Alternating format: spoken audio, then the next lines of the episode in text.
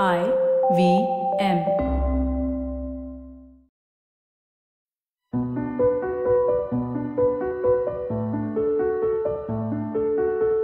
Studio की चारद्वारी के भीतर से स्वाति बख्शी का सलाम। पाँच महीनों की दिमागी माथापच्ची के बाद ये लम्हा आया है, जिसमें मैं आपसे बात कर रही हूँ सिनेमाया की पहली कड़ी में।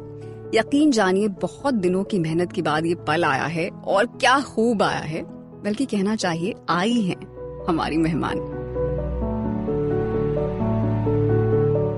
आज़ाद और आज़ादी। ये दो शब्द स्टूडियो में मौजूद हमारी मेहमान की शख्सियत को परिभाषित करते हैं। भारत के आज़ाद होने से महज एक साल पहले उनका जन्म हुआ और आज़ादी उनकी ज़िंदगी की कहानी बन गई। पुणे के फ़िल्म एंड टेलीविज़न इंस्टीट्यूट से निकली वो पहली महिला टेक्नीशियन है जिन्होंने फ़िल्में लिखी, निर्देशित और एडिट की हैं। इनकी सह निर्देशित यानी को डायरेक्टेड फ़िल्मों की फहरिस्त में शक, गहराई और सितम जैसी फ़िल्में शामिल हैं जिन्होंने साबित किया कि इस महिला निर्देशक की समझ और सरोकार महज पर्दे पर उकेरी गई तस्वीरें नहीं बल्कि वो सवाल हैं जिनसे वो ता उम्र जूझती रही हैं। अरुणा राजे पाटिल आपका स्वागत है स्टूडियो में। थैंक यू बहुत शुक्रिया। हम खुशकिस्मत हैं कि आपसे मिलने का हमें मौका मिल रहा है। इतना लंबा आपका करियर रहा और इतना उतार चढ़ाव से भरा रहा है। न जाने कितने सबक हम आपके काम से और आपकी ज़िंदगी से सीख सकते हैं। लेकिन मुझे कहीं कहीं ये पढ़ने को भी मिला कि आपको अपने आप को महिला फिल्मकार कहने में थोड़ी सी हिचकिचाहट है। क्या वाकई बिल्कुल नहीं। एक्चुअली मैं महिला हूँ लेकिन उसके पहले मैं इंसान हूँ हम्म। ऐसे मैं समझती हूँ। हम्म। क्योंकि एक समय ऐसा था वो इंटरनेशनल फ़िल्म फेस्टिवल में डिस्कशन चल रहा था तो उन्होंने कहा कि हम लोग औरतों के लिए अलग सेक्शन बनाएँगे और उनके लिए सेपरेटली अवार्ड्स वगैरह रखेंगे रखेंगे। मैंने हमने कहा ये तो गलत हो पाएगी ना कि अगर आप अच्छा काम करते जैसे फ़िल्म फेस्टिवल है अगर आपकी फ़िल्म अच्छी है तो हम भी मर्दों के साथ खड़े होके देख लेंगे हम्म। दिखाएँगे हमारा क्या कर सकते हैं। लेकिन हम हैंडीकैप नहीं है हमें अपॉर्चुनिटी चाहिए। हमें अलग section like disabled and all ऐसा नहीं चाहिए। Opportunity hmm. दो अगर हमारे काम अच्छा है तो पर्दे पे दिख जाएगा अवार्ड देना है तो फिर दे दो या फिर पब्लिक को देखना है तो देख लेते हैं। लेकिन वो प्रॉब्लम था उसमें। तो हम हम्म। काफ़ी कुछ और भी औरतें थी। हम लोगों ने प्रोटेस्ट किया। We said we don't want a separate section क्यों? हम्म।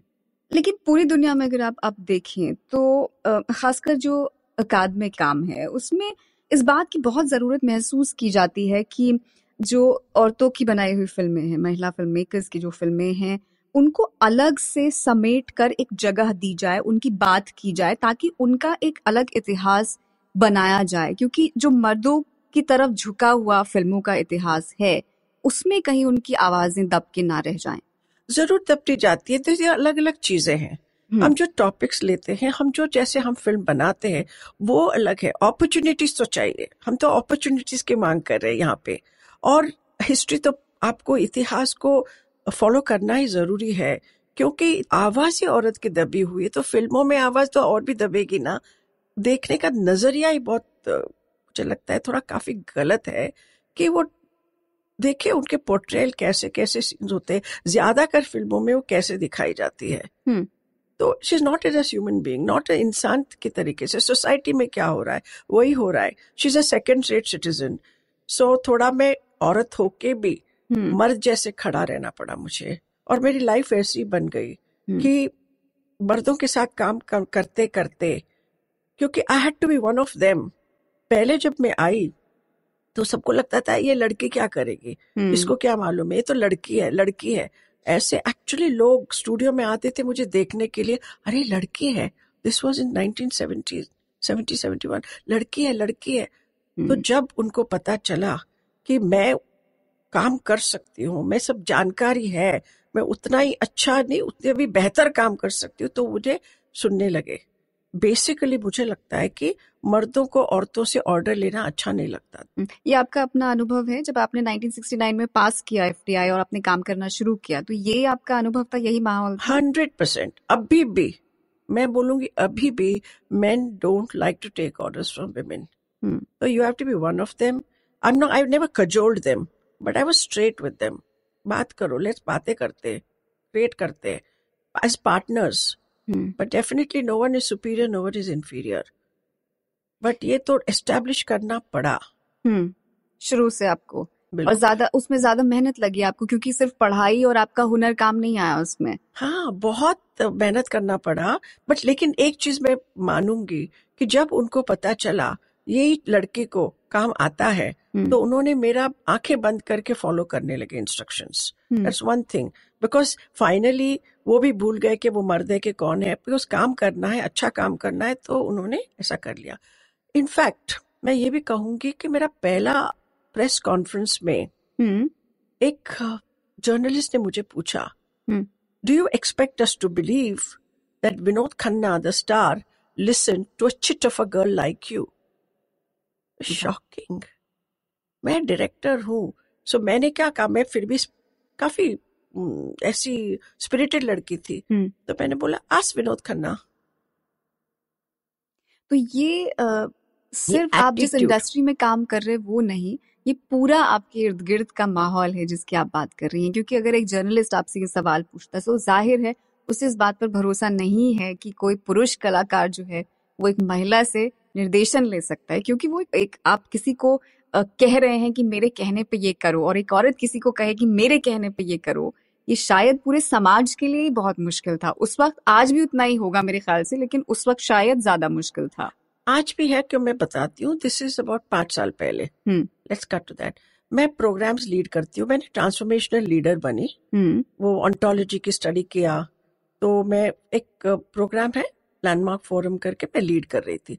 जब दिल्ली में लीड कर रही थी तो ऐसे लोग थे मर्द थे प्रोग्राम में। सोचा क्या ये औरत हमें सिखाएगी कैसे हमें जीना चाहिए? I was a life coach तो मुझे सोच रहे कह रहे कि आप सिखाओगे हमें जीना कैसे? I said yes I am trained as life coach and then तीन दिन में चमत्कार हुए वो आके पैर पड़े पैर पकड़ने लगे। थैंक यू सो मच आपने हमारा ज़िंदगी का कहाँ से कहाँ पहुँचा दिया करके। तो अरुणा जी आपके घर का माहौल क्या था? क्योंकि आपके पिता तो पहले वो फ्रीडम फाइटर थे स्वतंत्रता सेनानी थे फिर वो कर्नाटक की राजनीति में थे। माँ का भी किसी फ़िल्म या उससे जुड़े हुए किसी क्षेत्र से कोई लेना देना नहीं था। फिर आप तक ये फ़िल्मों का कीड़ा कैसे पहुँचा? क्योंकि मेरी माँ को फ़िल्में बहुत पसंद थी। अच्छा। तो she was a poet also तो बहुत बहुत she was part you know मेरे पिताजी लोगों के लिए जीते थे देश के लिए जीते थे but my mother was very refined arts में थे वो।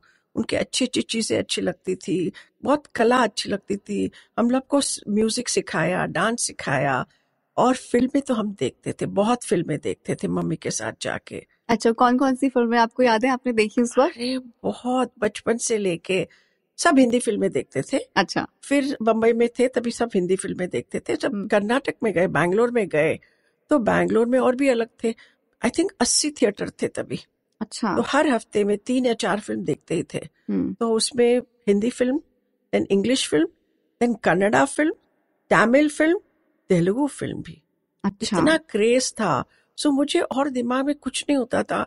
यू नो ऑल्सो मुझे पढ़ाई अच्छा लगता था। I was reading literature hmm. मैं अपने I was a tomboy hmm, तो एक तो मैं ट्रांजिस्टर और किताब लेके पेड़ पे जाके बैठ जाती थी तो कोई मुझे उधर ढूंढते ढूंढते आता नहीं तो मैं नहीं मिलती उसको। And I to read at I think thirteen और फोर्टीन हम्म। मैंने complete works of Shakespeare end to end पढ़ लिया था। ओहो। इतना समझा था अलग बात है हम्म। मेच्योरिटी नहीं थी। लेकिन मैं हमेशा आधा ज़िंदगी वो मेरे ख्यालों पे जीती थी इमेजिनेशन में जीती थी। हम्म। वो इमेजिनेशन का दुनिया जो मुझे इतना भा गया हम्म। तो उसमें जीना शुरू कर दिया था मैंने ऑलरेडी तो फिर एफटीआई जाने का फैसला आपने कब किया और ये इजाज़त आपको मिली घर से आसानी से? वैसे किसी ने मना तो नहीं किया लेकिन ओपनिंग का मुश्किल था क्योंकि लोग उन दिनों जब मैं कॉलेज तो सफ़ाई कॉलेज में आई थी हम्म। तभी I to take a flight from Bangalore to Bombay अच्छा।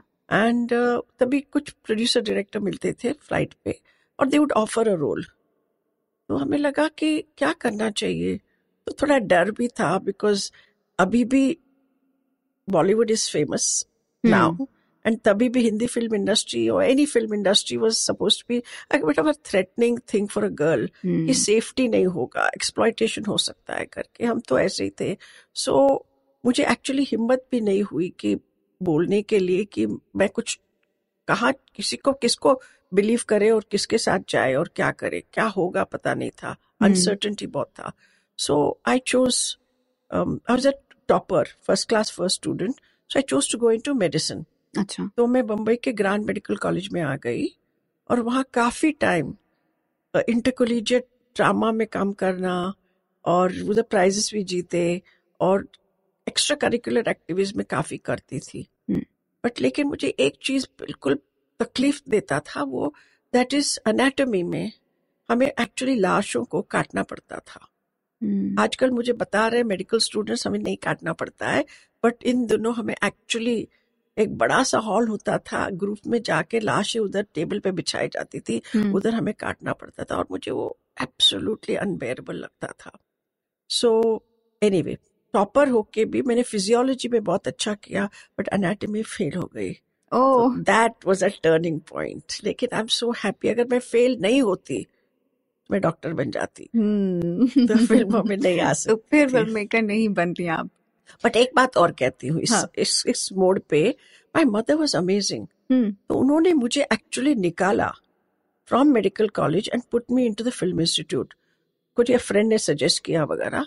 तो लोगों ने कहा उनसे मिसेस पाटिल आप क्या कर रही है? आपकी डॉटर की ब्रिलियंट करियर खराब हो रहा है। तो उन्होंने कहा no my daughter is not frivolous I want her to be happy और फिर जब मैं गोल्ड मेडल लेके 69 में बाहर आई तो सब चुप हो गए और बाद में ऑफ़ कोर्स फ़िल्में बनाते रहे। But my mother was extraordinary and really awesome. उन दिनों ऐसा सोचना कि लड़की को जो करना है लेट खुश let her be happy let her do what she wants ये वाकई उस वक्त के हिसाब से बहुत ही आगे की सोच की बात है क्योंकि आज भी अगर आप देखें तो कितनी लड़कियों को माँ बाप भेजते हैं।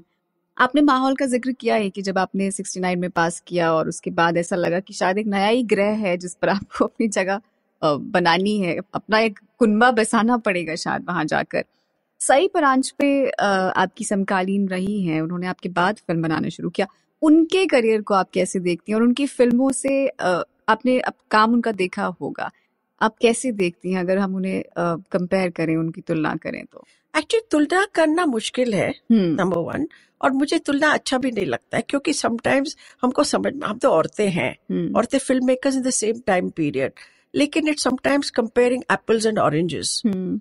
You know उनकी लाइफ जो है वो जो थी और वो जो बना रहे थे वो बहुत अलग था मैं जो बना रही थी। उनका मोर जनरल था। मुझे ये औरतों का जैसे मैंने ऑलरेडी कुछ औरतों के लिए कुछ ठान लिया था ऐसे पता नहीं था तभी। हम्म। बट मैं देखती थी मम्मी को औरतों के लिए काम करना। हम्म। तो औरतों के लिए मुझे कुछ करना ऐसे मुझे लगता था। हम्म। बिकॉज़ इवन पिताजी के साथ कंस्टिट्यूंसी में जाते थे तो औरत का कंडीशन बहुत खराब हुआ करता था कंपेयर टू मर्दों के से कंपेयर करे तो। सो so, मुझे कोई ना कहीं था मन में कि औरतों के लिए कुछ खास करना है। इवन जो पहले तीन फ़िल्में मैंने मेरे एक्स हस्बैंड विकास के साथ किया हम्म। उसमें भी औरतों के कैरेक्टर्स बहुत स्ट्रांग है। स्ट्रॉन्ग थे जी। उसमें। You know there stand over there hmm. Well सही का काम ऐसा है कि वो मोस्ट इंक्लूसिव है इन अनदर वर्ल्ड कि वो ह्यूमर देखती है कैरेक्टर हाँ देखती है वो सबको इंक्लूड करके चलती है। हम्म। तो उनका शायद अलग था। तो हम्म। लेकिन मेरे लिए थोड़ा वो औरतों के लिए एक एज था। हम्म।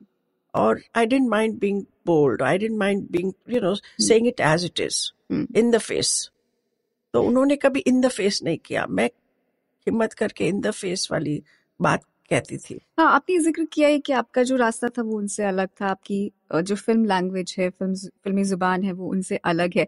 आपका करियर अपने आप में एक बहुत दिलचस्प गवाह है, जो जितने भी हिंदी फ़िल्म सिनेमा का जो इतिहास है, उसको हम जितने ढांचों में बांट कर देखते हैं, हम उसे एंग्री यंग मैन में बांट के देखते हैं। मिडिल पाथ सिनेमा है मनमोहन देसाई का, ऋषिकेश मुखर्जी का, बासु चाटर्जी का, उसके बाद न्यू वेव सिनेमा नया सिनेमा जिसे कहते हैं श्याम बेनेगल जिसके बहुत बड़े फिगर हैं और फिर उसके बाद मल्टीप्लेक्स सिनेमा आता है। आपने वो सारा दौर बदलते हुए देखा है। Yeah. तो आप अपना जो एस्थेटिक है उसे उसे किसके ज़्यादा करीब मानती हैं? आप ज़्यादा रियलिस्टिक या रियलिज्म में ज़्यादा भरोसा करती हैं? या फिर आपको लगता है कि जो मिडिल पाथ सिनेमा जैसा ऋषिकेश मुखर्जी का था और जो उन्होंने समस्या उनकी फ़िल्मों में भी थी लेकिन कहने का तरीका अलग था जो सही परांज पे का भी था। आप अपने आप को उससे ज़्यादा जुड़ा हुआ नहीं पाती हैं। नहीं क्यों? मैं तो आई मीन अगर जॉनर देखा जाए तो मिडिल पाथ सिनेमा या मिडिल सिनेमा ही बोल सकते हैं। हम्म। बट मेरे को रियलिस्टिक होना भी ज़रूरी था। हम्म। I believe in being realistic and situation character real हो सिचुएशन रियल हो। बिकॉज़ ज़्यादा करके मेरे स्टोरी सब लाइफ से ही आते थे। हम्म। आई डोंट नो एक तरीका है। एक हम्म। चीज़ कहने का तरीका है। कुछ लोग हंस हंस के वही चीज़ कह सकता है और उतना भी दर्द हो सकता है वो सुन के या फिर एक थप्पड़ मार से भी सुना सकते हैं। और अब पूरा स्पेक्ट्रम है। हम्म। तो कुछ ऐसे टच अपॉन करके हल्के फुल्के से निकल सकते हैं। लेकिन मुझे थोड़ा सा था वो मुझे कहने का बिकॉज़ मैंने बहुत देख चुकी थी। हम्म। मैंने बहुत देख चुकी थी लाइफ यू नो सो मेरा कहने का अंदाज वैसे आ गया। हम्म। आपने विकास देसाई का नाम लिया। आपके पति रहे हैं। आप दोनों ने साथ में काम करने का फैसला किया लेकिन ये फैसला आपने क्यों किया कि आप उनके साथ मिलके काम करेंगी और अलग अपना रास्ता नहीं बनाएँगी? ये कैसे सोचा आपने? क्यों? इंस्टीट्यूट में जब थे हम हम्म। हमें तो एक तो पहले प्यार हो गया हम्म। एक दूसरे से। और दूसरी बात है कि हम एक एक काइंड ऑफ़ डायरेक्टर्स को अप्रिशिएट करते थे सेम फ़िल्म अप्रिशिएट करते सेम चीज़ें अप्रिशिएट करते थे। हमारा सोच इतना सिमिलर था तो हमें लगा the strength is in both of us और हम्म। दोनों को कर- करनी थी। ऐसे तू कर मैं कर ऐसा नहीं। दोनों मिलके करते हैं। सो उसकी वजह से मुझे लगा कि हमें अभी लगता है कि बहुत अच्छी चीज़ बनी थी एक्चुअली बिकॉज़ पार्टनरशिप हम बहुत कुछ हासिल कर सके। हम्म। बिकॉज़ हमारे स्ट्रेंथ्स एंड वीकनेसेस भी ऐसे डफटेल अच्छे हो गए थे हम्म। तो हम बहुत कुछ कर सके। तो ये जो को डायरेक्शन होता है ये दो लोग जब एक ही फ़िल्म पर निर्देशक के तौर पर काम करते हैं वो कैसे बढ़ते हैं वो काम? तो हम लोगों ने अगर कहानी सुनानी हो तो हम दोनों मिलके सुनाते थे। हम्म। अभी उन्होंने चार पाँच लाइनें बोली तो बीच में मैं उठा दी उठा के आगे बढ़ गई और उसके बोलते बोलते कुछ समय के बाद वो उठा लिए। ऐसे हमारे तय नहीं होता था तू अभी बोल मैं बाद में बोलती हूँ। हम्म। तो बोलते बोलते हम दोनों और लोग बोलते थे अरे भाई ये तो स्टीरियो इफ़ेक्ट है। तो दोनों सुना रहे कहानी मज़ा आ रहा है। यू नो कुछ ऐसे देन डायरेक्शन के समय पे भी ऐसा ही करते थे और हमने डिसाइड किया था अगर डिसएग्रीमेंट है तो वो सबके पब्लिक में नहीं होगा। हम्म। Because it makes people then take side problem हो जाता है और एक सुन नहीं पाते लोग। So we said any disagreement will always be in the bedroom we hmm. Have to share with each other and come to a conclusion hmm. Then एक दिन गहराई के टाइम पे हमने सोचा कि अभी शॉर्ट डिविजन भी हम मिलके करते थे अच्छा। Actually hmm. तो हमने एक एक्सरसाइज खुद को बिकॉज़ लोग पूछते थे आप कैसे करते हो? दोनों मिलके कैसे करते हो? हम्म। तो ऑन द सेट्स किसी को प्रॉब्लम ही नहीं था बिकॉज़ दोनों सब देखते थे कि मिलके ही कर रहे हैं। सो so, हमने एक सीन था उसमें तू अलग शॉर्ट डिवीज़न कर मैं अलग शॉर्ट डिवीज़न करती हूँ देखते हैं हमारा कितना मैच होता है। Nine out of ten shots were exactly the same. So we were so much in tune sync with each other. Uh, इससे पहले कि हम रिहाई पर आए मैं एक सवाल और आपकी उस दौर से पूछूँगी जब आप दोनों ने मिलकर फ़िल्में डायरेक्ट की। उस वक्त की जो भी फ़िल्में आप लोगों ने डायरेक्ट की उसमें सबसे खास आपके लिए कौन सी फ़िल्म रही? किसका एक्सपीरियंस किसका अनुभव आपको लगता है कि बाकियों से बहुत अलग है? कहना मुश्किल है। तो तीनों अलग अलग फ़िल्में थी। हम्म। और उतने ही मेरे लिए नजदीकी है actually if you go to take तीसरी फ़िल्म सितम में तो स्मिता जी। was because Smita was a very special friend हाँ. of mine and वो बहुत uh, अलग ही एक्सपीरियंस था working with her and being with her it was really nice and हमारा we used to share the same birthday हाँ सत्रह अक्टूबर। सत्रह अक्टूबर। और हम बहुत कुछ चीज़ें पागलपन करते थे मज़ा आता था वो तो अलग था। बट शक एंड गहराई हम्म। वो comparatively more intense films hmm. And I don't know दोनों बहुत अलग फ्लेवर के हैं। हम्म। सो मुश्किल है कौन सा वाला ज़्यादा बोलने के लिए। स्मिता पाटिल का आपने नाम लिया। उनकी कुछ ऐसी यादें जो बाकी किसी को नहीं पता सिर्फ़ आपको पता है कुछ बातें कुछ ऐसी यादें जो गुजरी हो आपके साथ फ़िल्मों की शूटिंग के दौरान या अलग से भी क्योंकि आपकी उनसे बहुत खास दोस्ती थी। थोड़ा पागलपन था। हम्म। स्पॉन्टेनिटी बहुत थी। सो so, उसका गाड़ी चलाना I don't know how many people do she to love to drive fast and just face rash ऐसे बिल्कुल मज़ा आता था। तो शूटिंग खत्म होते ही चल चल चल हम लोग आगे चलते करके she to grab my hand. And both of us normally I am one of the last people to leave the sets मैं तो पहले पहुँच जाती हूँ सेट्स पे और आखिर में लास्ट सब ठीक ठाक करके all right everybody fine everything gone then I leave but वो तो मेरा हाथ पकड़ के मेरे को खींच के गाड़ी में डाल के फटाक करके हम लोग होटल पहुँच जाते थे। एक बार ऐसे होटल पहुँचे और उधर पार्क करना था तो उधर एक मोटर बाइक या कुछ था। हमने एक दूसरे को देखा क्या करे? तो शी ऑल्सो शिकायत एंड आई से नॉडेड तो फटाक करके हम दोनों उतरा वो उठा के बाजू में रख दिया। एक्चुअली उठाया हमने मोटरसाइकिल और फिर हमारी गाड़ी पार्क करके हम चले गए ये आपकी मुलाकात फ़िल्मों के दौरान हुई आपकी? नहीं उसके से? पहले हुई। पहले से क्योंकि हम ऑलरेडी फ़िल्म करते थे तभी Arun Khopkar assisting us. Hmm, so he was at the institute. So उसमें Arun was making diploma film and he said मुझे कास्ट करनी है एक लड़की को तो अब मैं उसको लेके आता हूँ आप देखिए वो कैसी है। सो स्मिता को वो लेके आया घर पे और तब तभी फ़र्स्ट टाइम हम मिले। And then she was also doing the TV का न्यूज़ रीडर का करती हाँ। थी तो हमको तो अच्छी लगी तो सवाल ही नहीं तो उसके बाद दोस्ती बढ़ती गई बढ़ती गई। आपने क्या पूछा था उनसे पहली बार? मुझे याद नहीं क्या पूछा था, हमने ऐसे उसको देखा था ज़रूर। अच्छा। यहाँ पर एक छोटा सा ब्रेक लेंगे और वापस आते हैं आगे की बातचीत के लिए।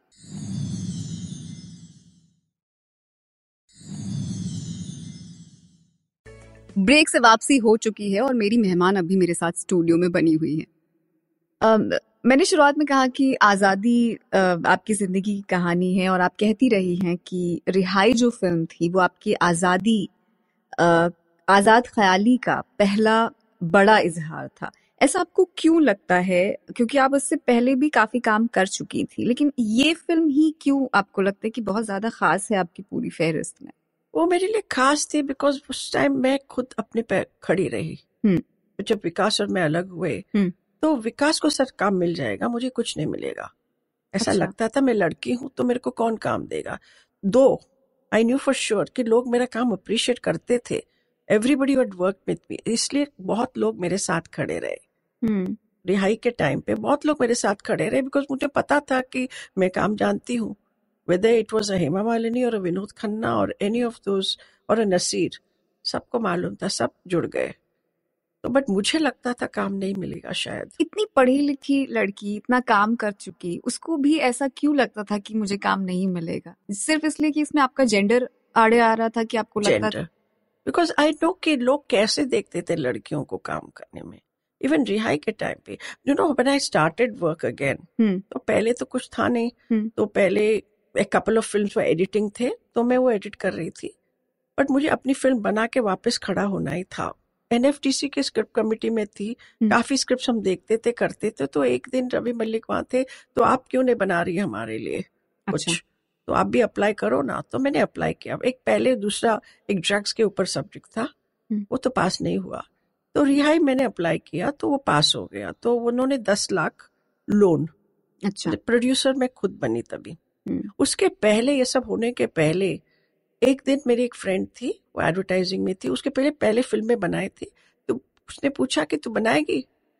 मेरा कंपनी नहीं था कुछ भी नहीं था। सो आई सेड बनाऊँगी. तो शी सेट तो फिर मुझे ये बेसिक ये है इसका कोटेशन भेज देना. हम्म तो मैंने ए फोर शीट पेपर लिया और एक मार्कर लिया और उससे कंपनी का नाम क्रिएट कर दिया। मेरी बेटी का नाम गागी था और हम्म। बेटे का नाम हित सो गा ही मीडिया करके मैंने कहा और किसी को टाइप करवाया और दे दिया और पिच वो एक्चुअली एड फ़िल्म मुझे मिली। अच्छा। उसके बाद शुरू हो गया फिर। Then I was more confident फ़िल्में आती गई और दूसरा मैंने किया। हम्म। Again to be free actually hmm. तो जब डिवोर्स हुआ भी नहीं था तभी मैं बैंक में जाके हिम्मत दिखाई लोन लिया हम्म। और मेरा स्टीन बैग खरीदा। सो so, ये सब एक्ट्स थे एक्शंस थे of wanting to be independent जी and do my own thing. Setting up a studio, making a film, starting a production company. अभी खड़ा होना ही था। हम्म सो खड़ी हो गई। एंड देन ऑफ़ कोर्स सब लोग जुड़ भी गए। द ब्यूटिफुल पार्ट वो सब लोग जुड़ गए। So it was all about finding my own space hmm in this male dominated world because ये दुनिया पूरा मेल डोमिनेटेड ही था। हम्म आपने शुरू में जैसे मैंने जब पूछा आपसे कि आपने अकेले इंडिपेंडेंट रास्ता क्यों नहीं चुना और आपने कहा कि क्योंकि आप दोनों का नज़रिया इतना मिलता जुलता था कि आपको लगा ही नहीं कि आपको अलग अलग काम करना चाहिए। लेकिन कहीं ना कहीं अगर आप पीछे मुड़ के देखें तो क्या आपको नहीं लगता है कि वो जो फैसला था वो अच्छा था? उस वक्त के लिए अच्छा था, लेकिन आपके लिए एक इंसान के तौर पर, एक इंडिपेंडेंट डायरेक्टर के तौर पर आपको दोबारा वो रास्ता ढूंढना पड़ा, आपको दोबारा अपनी जगह ढूंढनी पड़ी। कहीं उसने आपसे कुछ ले भी लिया अगर आपको कुछ दिया तो?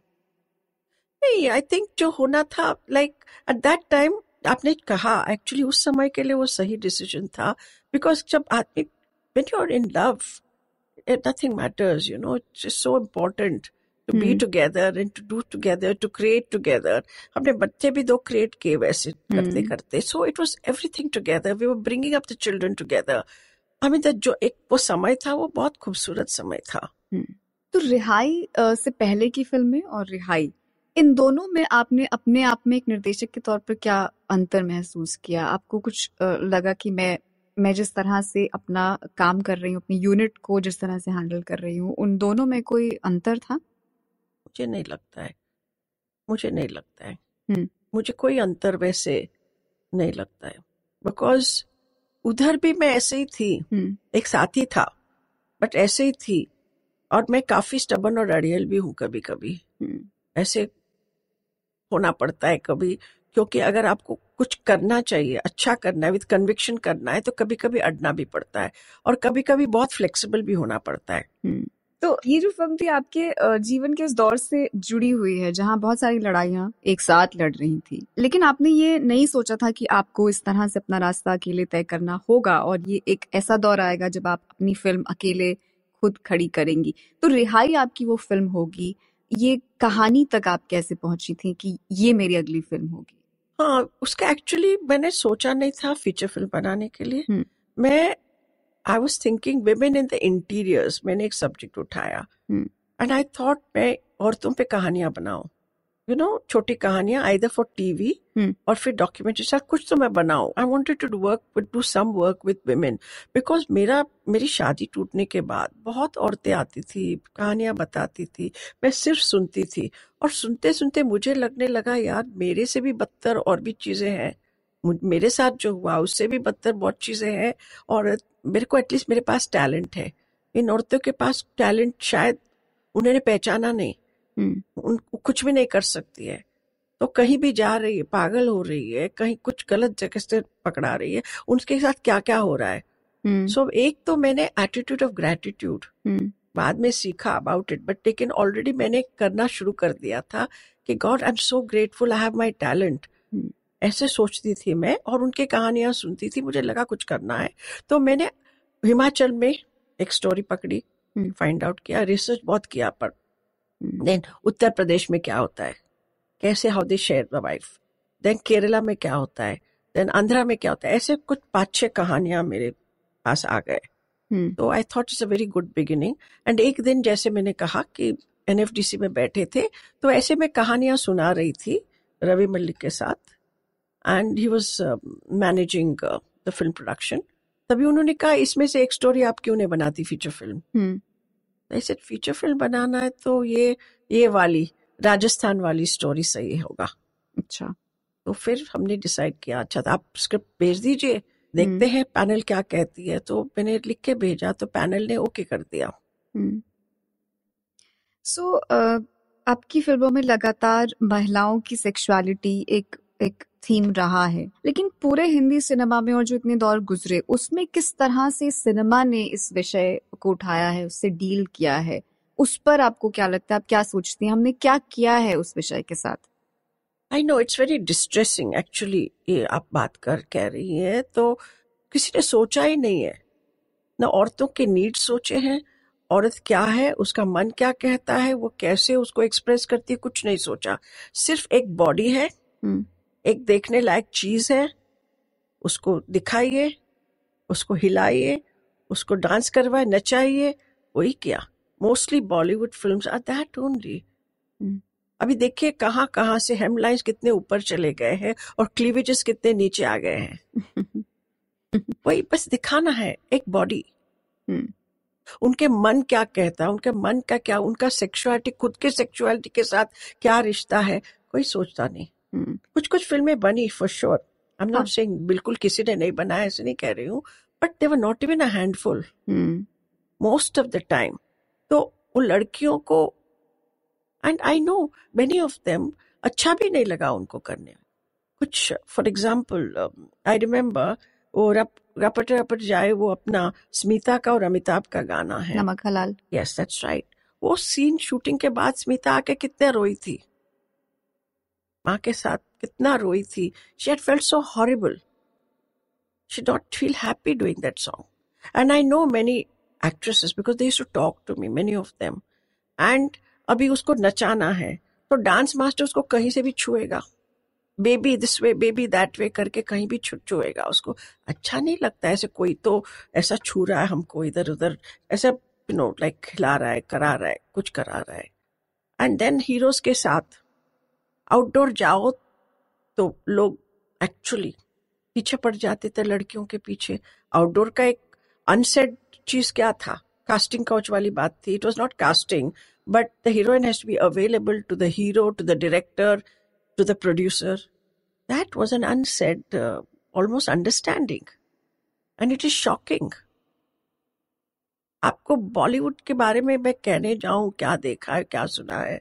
इट इज़ वेरी शॉकिंग लड़कियाँ सुबह सुबह दारू पीना शुरू करती थी because they did know how to get through the day heroines मैंने देखा है आँखों से। मैं कुछ I am not exaggerating anything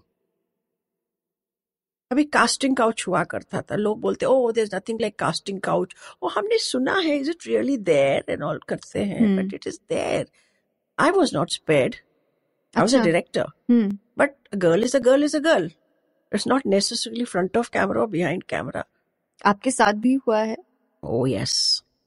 लोगों ने कोशिशें की unwanted attention all kind of things try की but I was very tough I was a very tough number for them to deal with तो ये बड़े नाम थे छोटे नाम थे ये कौन? बड़े बड़े. जितने बड़े उतने ही उनकी कहानियाँ और किस्से. लेकिन आप उनका नाम नहीं लेंगी? नहीं लो. नहीं, नहीं जाने दो. हमको खुद को मज़बूत करना है. खुद को सर्वाइव करना है। लेकिन आपको नहीं लगता उनके नाम सामने आने चाहिए ताकि बाकी लोगों को पता चले? पता करके क्या करेंगे? पता करके क्या करेंगे? How how much change is going to come कितना चेंज आएगा? अब बात कर रही थी कि अ, कुछ लोग हैं जिन्होंने ऐसी फ़िल्में बनाई जिस पर शायद आपकी नज़र गई भी है कि उन्होंने शायद कुछ करने की कोशिश की उसी स्पेस में जो मिल रहा था। तो क्या ये स्पेस है जो हिंदी सिनेमा का कमर्शियल सिनेमा का जो ये करने नहीं देता कि आप सही ढंग से कोई बहुत ही मज़बूत इरादे के साथ कोई ऐसी फ़िल्म बनाएँ या बात उठाएँ क्योंकि उसके चलने ना चलने का जो डर रहता है वो रहता है। क्या वजह है कि हम लोग औरतों से जुड़ी हुई वो बातें उस तरह से नहीं कहते हैं जैसे कहनी चाहिए? और जिस संवेदनशीलता के साथ कहनी चाहिए? क्या आपको लगता है कि सिर्फ़ पैसा बॉक्स ऑफ़िस इसकी वजह है? Yeah, number one, I think I would agree with you. Bollywood is all about box office you know there two kind of people मैं कहती हूँ। कुछ लोग फ़िल्में बनाते हैं पैसे बनाने के लिए और कुछ पैसे बना दे फ़िल्म बनाने के लिए। हम्म। तो ये सेकंड का हमको आखिर में और एक फ़िल्म बनानी है तो कुछ पैसा बनाना पड़ेगा। लेकिन कुछ लोग फ़िल्में ऐसे ही लिए बनाते हैं तो पैसा बनाए। एंड फ्रिंज बेनिफिट्स तो साथ में मिलता ही है। हम्म, you know, because that money on production, so much money is wasted in a production, in a Bollywood production. ज़रूरत नहीं काफ़ी फ़िल्मों में मैंने देखा है पचास साल में कि पैसा फ़िल्म में नहीं जाता है प्रोडक्शन वैल्यू नहीं बढ़ती है बट इनके ऐश में जा, जाती है ऐश जो करते हैं सो so, ये तो पार्ट ऑफ़ द इंडस्ट्री हो गया हम्म, अभी in recent times also somebody called me and talk to me आप क्लीन वर्क करती है पूछा उसने मेरे को what do you mean clean work मैंने जानबूझ के उसको ये किया। मैम क्लीन वर्क तो यानी यू नो कभी थोड़ा सा एडजस्ट करना पड़ता है कॉम्प्रोमाइज करना पड़ता है। ऐसे आप किससे बात कर रहे हो पता है? ऐसे सब लोग करते हैं मैम आजकल तो सारा जो नॉर्मल थिंग टू डू ऐसा मुझे वो समझा रहा है। क्या बोले उसको? मतलब शब्द नहीं है मेरे पास मुझे तो दिमाग में भी नहीं आ रहा है कि इसका क्या जवाब हो सकता है कि सो दे से कि but ma'am and he was also trying to tempt me कितना पैसा मिलेगा? बहुत पैसा मिलेगा. तो करना क्या होगा? उसने बता दिया खुश करना पड़ेगा प्रोड्यूसर को. ये आपके साथ आज की डेट में भी हो रहा है? Recently I said, I even said, do you know how old I am? Or I've been हाँ आपके फ़ोटोज़ देखे हैं ना अपना गूगल पे।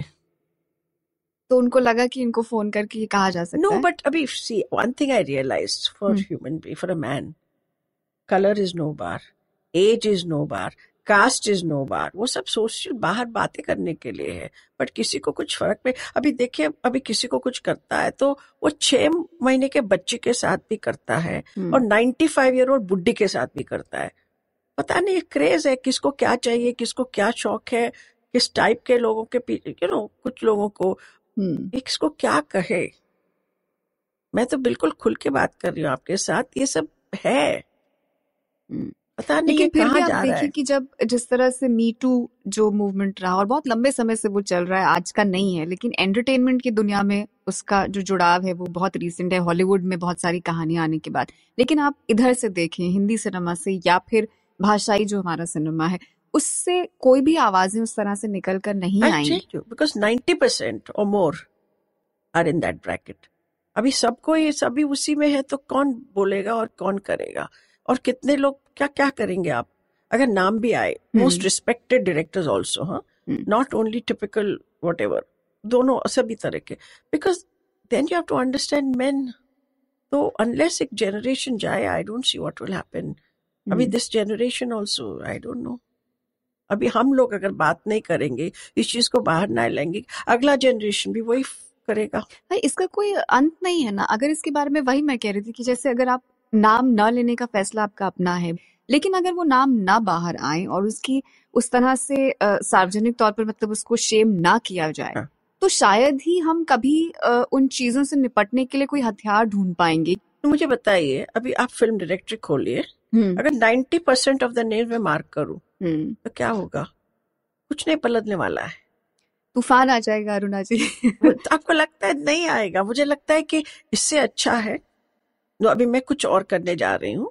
अच्छा। अभी मैंने सोचा है कि वो एसोसिएशन में जाके हम्म। Create a women cell hmm. For that for sexual harassment बहुत हो रहा है।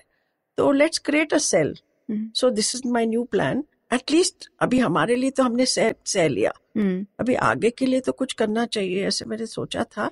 लेकिन आपके करियर में ये बात भी कहीं रुकावट बनी? क्योंकि रिहाई के बाद आपने उस तरह से कोई वैसी फ़िल्म जो कि आप बनाना चाहें लेकिन आप नहीं बना पाए क्योंकि ये सब चीज़ें थी जिससे शायद आप समझौता नहीं कर पाई और अब करियर उस तरह right. से नहीं चला। फ़िल्में बनते बनते रुक गई। आखिर तक गई और रुक गई। अलग अलग कारणों से। लेकिन अगर ये इशू था नहीं होता नहीं तो शायद और आठ दस फ़िल्में और भी बना लेती। कुछ लिखे हुए स्क्रिप्ट है डिटेल में काम किया हुआ भी है बट कुछ कुछ कारण के लिए नहीं बनी। अभी इवन रिहाई जब बनाई। तो उसका बेचना बहुत मुश्किल था। तो किसी ने एक दिन साफ़ साफ़ बोल दिया we can't do business with a woman करके। सो so, मैंने कहा क्यों? आप एक्स कोट कर रहे हो मैं वाई कोट कर रही हूँ एक्स एंड वाई के बीच में हम फाइनल हम्म। कर लेंगे। इसमें औरत और मर्द कहाँ से आया? हाँ लेकिन ये बिज़नेस कैसे होता था? होटलों में होता था रात को होता था वो दारू और औरतबाजी होता था तो इधर औरत क्या करेगी? अगर if she is not one of whatever. What is the point तो कैसे औरत के साथ बैठे? मर्द मर्द इज़ अ बॉयज़ क्लब ना? So then what I did I took a friend एक हमारे दोस्त थे। हम्म। उनको लेके उनको साथ ले जाके सब बिज़नेस कंप्लीट किया। अच्छा। सामने सामने। Because I would only meet them in the lobby of a hotel if I to go to hotel at all or it my club where have membership or you can meet in the office office मेरा editing studio था और फिर या फिर NFDC में meeting हो सकती थी तभी या फिर मेरे घर पे। हम्म। बट घर में भी मैं बताती हूँ कोई आता था। तो अकेले मैं रहती थी मेरे बच्चे के साथ। अभी देखिए इन लोगों का हिम्मत देखिए ऐसा भी हुआ है। कि मेरी मेड सर्वेंट किचन में सोई है। मेरा बेटा उसके रूम में सोया है। मैं उससे बात कर रही हूँ। रात का समय है बिकॉज़ ये काम रात दिन में हम्म, होता रहता है। इसमें कोई दिन तो रात उस नहीं आदमी का हिम्मत देखिए हाथ लगाना। तो मैंने उसको बाहर फेंक दिया ऐसे गेट आउट सो ये चीज़ें हुई है। हम्म। सो क्या क्या आपको लगता है कि बहुत सारे जो और लोग हैं और औरतें हैं वो इन्हीं वजहों से इस इंडस्ट्री का हिस्सा नहीं बन पाती हैं जो शायद जिनमें बनने का हुनर है? लेकिन जो इन सब चीज़ों से किसी तरह आगे निकल पाए सिर्फ़ वही हैं जो यहाँ टिक पाती हैं वरना नहीं टिक पाती हैं। सो यही वजह है कि मुट्ठी भर औरतें भी नहीं हैं यहाँ हमारे पास। हाँ एक तो ये है उन्होंने एक अपना तरीका ढूंढ लिया है जिन्होंने आए हैं हम्म। उन्होंने सर्वाइवल अपना you know, dealt with it very powerfully in their own way, either by succumbing or not succumbing. Hmm. दोनों हो सकता है and I'm not pointing any fingers because जब किसी को बहुत काम की ज़रूरत होती है लोग करते हैं Hmm. अगर अगर मन से करते तो मेरे को वो भी इशू नहीं है मैंने रेड लाइट एरिया में बहुत काम किया है और उधर के कुछ औरतें ऐसे कह रही थी कि यार इट्स बेटर हम्म, हम ये काम करें ये अच्छा है इंस्टेड ऑफ़ किसी के घर में जाके कटका धुनी भांडी बर्तन वो नहीं करना है हमको। हम पैर फैलाना ज़्यादा आसान है हम यही करेंगे। अच्छा। It's a choice hmm. अगर आप चॉइस से करते हो तो मेरे को कोई प्रॉब्लम नहीं। अगर एक्सप्लॉयटेशन है तो मेरे को प्रॉब्लम है। हम्म। अगर इवन अपने यहाँ लड़कियाँ खुद जा रही है कर रही तो प्रॉब्लम नहीं है। हम्म, बट अगर आप एक्सप्लॉयट कर रहे हो तो प्रॉब्लम है। क्योंकि देखिए मैं क्या बेच रही हूँ? मैं हम्म। अपना दिमाग बेच रही हूँ मेरा टैलेंट बेच रही हूँ। अगर कोई और अपना शरीर बेच रहा है तो why should I think I am superior उसकी प्रॉब्लम है ना उसको अच्छा लगे तो तुम्हारे पास जो है तुम बेच रहे हो तुमको सर्वाइव करना है तो बेच लो।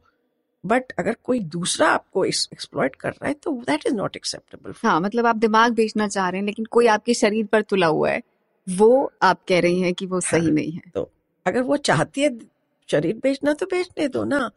हम कौन है जज करने वाले? हम कौन है महाश्रेष्ठ ज्ञानी लोग जो बता रहे क्या करना चाहिए क्या नहीं करना? सबके अपनी अपनी ज़िंदगी होती है बट हमारा गलत इस्तेमाल ना करें। मेरे आखिर के दो सवाल हैं आपसे। पहला ये कि इतने सारे लोगों को आपने आप बचपन से फ़िल्में देखती थी आपने बताया इतनी सारी भाषाओं की आपने फ़िल्में देखी फिर आपके बहुत सारे समकालीन डायरेक्टर्स रहे। किनका काम है जिनसे आप बहुत मुतासर हैं जो बहुत अच्छा लगता है आपको? हाँ तभी मुझे ना बहुत अच्छा लगता था गुरुदत्त एंड बिमल रॉय हाँ। बहुत अच्छा लगता था मुझे अभी भी they my favourites and the third person was Alfred Hitchcock okay उनका वो मास्टरी जो था कहानी कहने का I think was unparalleled hmm बाद में इंस्टीट्यूट गए बहुत मास्टर्स का काम हम्म। देखा. And in that first time I saw Satyajit Ray's film also in the institute I mean Pather Panchali was one of the outstanding films अभी भी।